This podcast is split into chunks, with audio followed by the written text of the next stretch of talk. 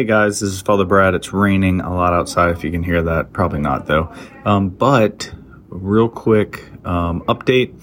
I um, am going to be taking a break from Quizzical Papist episodes. That's a trivia episodes, at least for a while. Um, I got some, a lot of things going on at the parish um, around the parish with confirmation classes I'm teaching and adult confirmation classes and PSR classes and and drive-in movie nights and really cool stuff around the, the parish. Um, and also, I'm most likely going to be receiving an assignment as a pastor. So uh, I'm just taking a little time to discern what the Lord's calling me to do and re- regarding the show and um, whether he wants me to keep going forward. So if you're a Patreon, I have stalled the the um, withdrawals. So and I'll still be posting homilies most likely. So no worries. Just uh, yeah, say a prayer for me. Peace. Bye.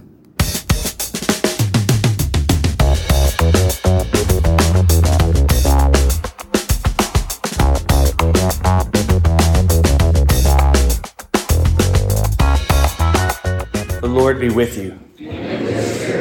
A reading from the Holy Gospel according to John. Glory to you, O Lord. On the evening of that first day of the week, when the doors were locked where the disciples were for fear of the Jews, Jesus came and stood in their midst and said to them, Peace be with you. When he had said this, he showed them his hands and his side. The disciples rejoiced when they saw the Lord. Jesus said to them again, Peace be with you. As the Father has sent me, so I send you. And when he had said this, he breathed on them and said to them, Receive the Holy Spirit. Whose sins you forgive are forgiven them, and whose sins you retain are retained. Thomas, called Didymus, one of the twelve, was not with them when Jesus came. So the other disciples said to him, We have seen the Lord. But he said to them, Unless I see the mark of the nails in his hands, and put my finger into the nail marks, put my hand into his side, I will not believe. Now, a week later, his disciples were again inside, and Thomas was with them. Jesus came, although the doors were locked, and stood in their midst and said, Peace be with you. Then he said to Thomas, Put your finger here and see my hand, and bring your hand and put it into my side. And do not be unbelieving, but believe. Thomas answered and said to him, My Lord and my God. Jesus said to him, Have you come to believe because you have seen me? Blessed are those who have not seen and have believed. Now, Jesus did many other signs in the presence of his disciples that are not written in this book, but these are written that you may come to believe that Jesus is the Christ, the Son of God, and that through this belief you may have life in his name. The Gospel of the Lord. Praise to you, Jesus Christ.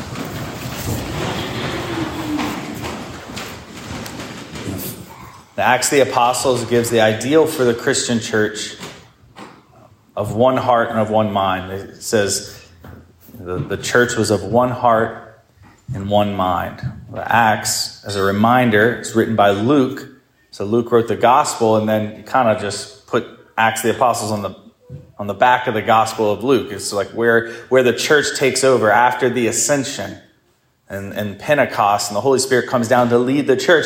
And then we see what the early church was like in the Acts of the Apostles. And it said they were of one heart and one mind. Basically, they were unified in belief of one mind and of practice of living their life of one heart.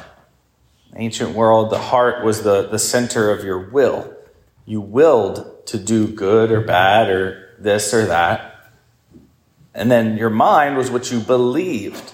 And those should be together. And that should be true of the church as well.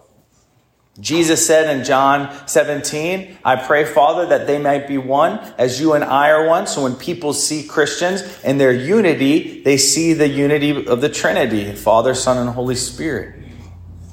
Now, sadly, we are not of one heart and one mind because people are sinful and messed up, and the church messes up, and other people in other churches messed up, and we, we split over the years. And so, we're not of one heart and one mind completely, though we strive to be. One area that we are not one heart and one mind is what I'm going to focus on today, and that's the Eucharist.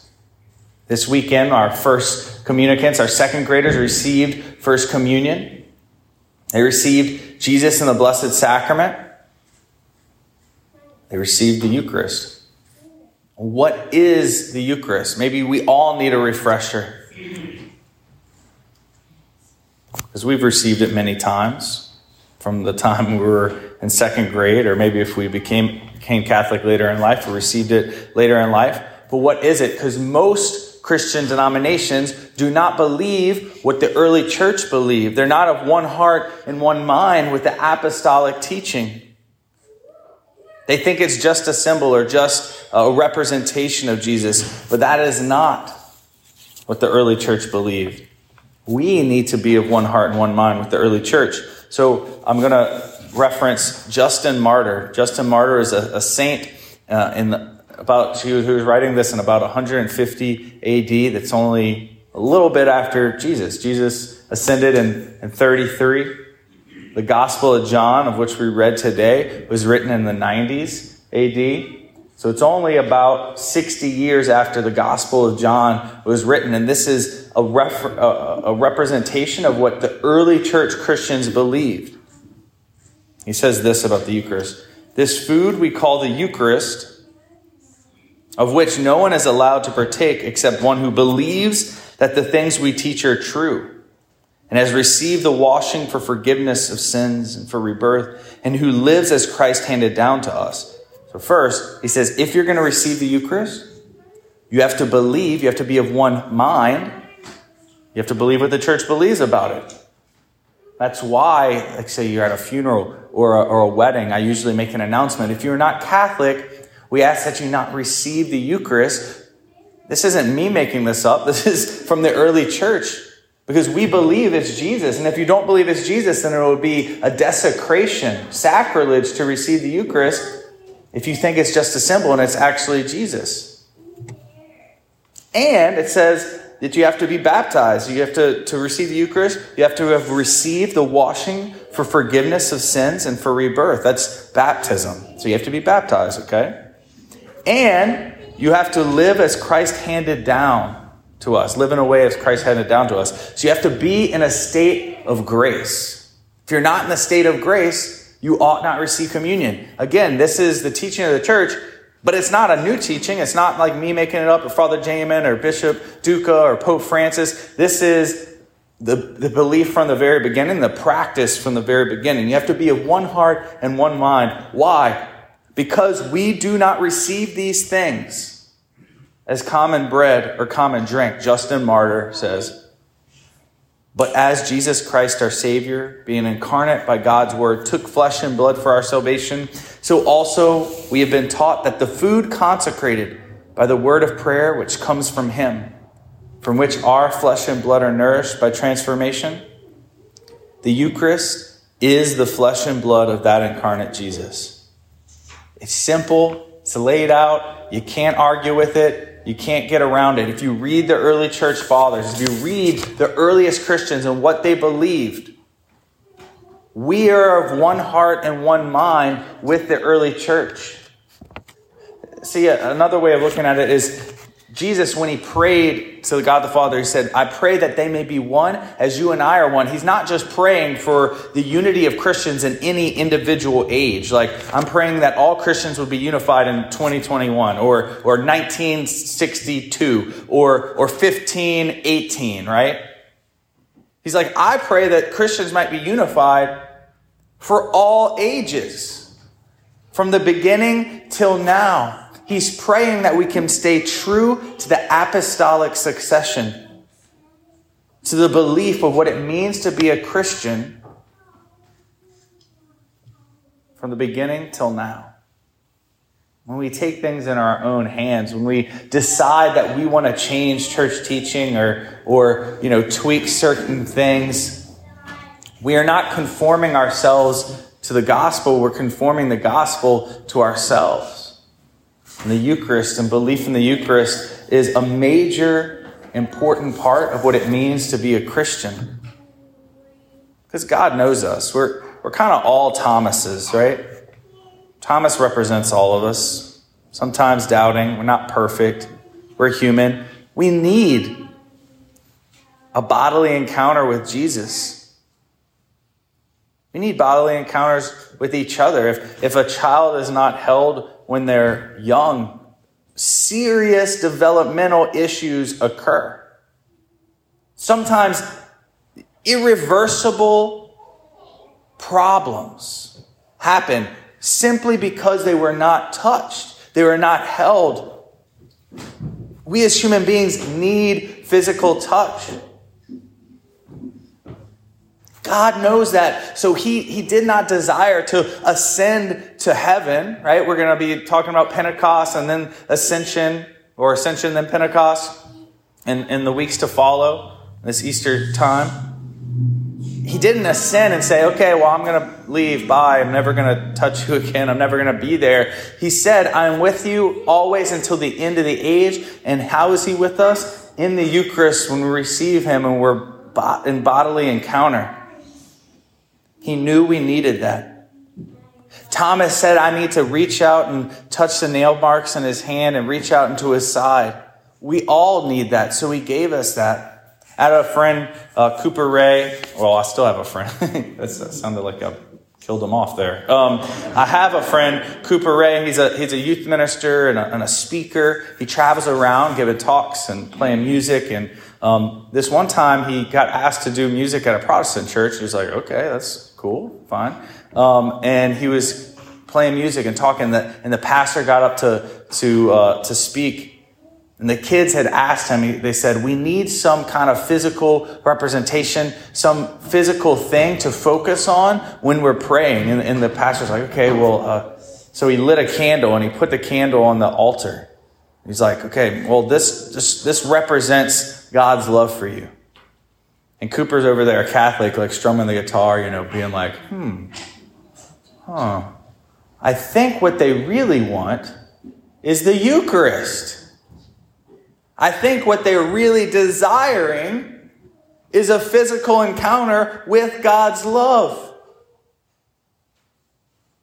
In the Old Testament, the high priest once a year would enter the Holy of Holies and he'd, he'd take out what's called the lechem panim, the bread of the face, the bread of the presence, it's also called and he would hold it on a, on a golden stand. He'd come out of the Holy of Holies, and it came out once a year, and he'd lift it up in front of all the, all the followers, all the Israelites, and he would say, Behold God's love for you.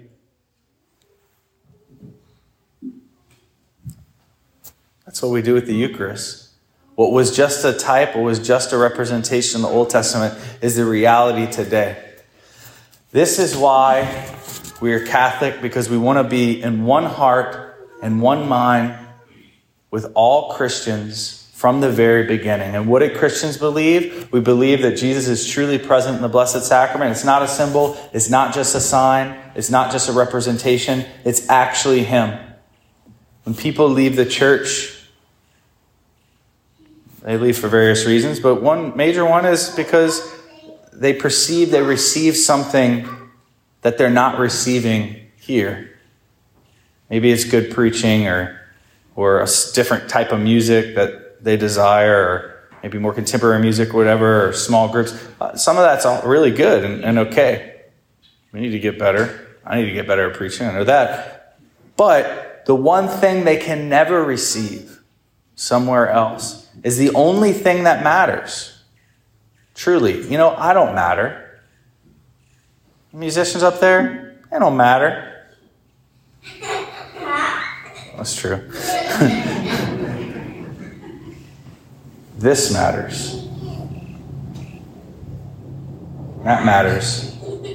Even if I was the worst preacher in the world, even if we didn't have any music, even if everyone in here you hated their guts, they were, the, they were jerks and, and they made you mad. You should never leave because you'd be leaving the Eucharist. You'd be leaving Jesus, body, blood, soul, and divinity. And that's the most important thing. I'll end with a quote by J.R.R. Tolkien. He's the guy who wrote The Lord of the Rings. If you didn't know, he was a, he was a really faithful Catholic.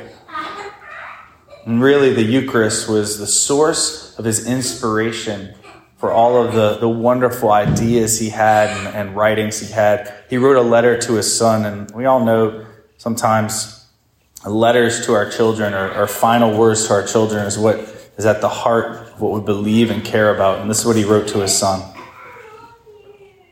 Out of the darkness of my life, so much frustrated, I put before you the one great thing to love on earth, the Blessed Sacrament. In the Blessed Sacrament, you will find romance, glory, honor, fidelity, and the true way of all your loves on earth. J.R.R. Tolkien knew that the Eucharist was important, and not just important, it was the one great thing, the one great love on earth, because it encapsulates all of our loves and fulfills all of our desires.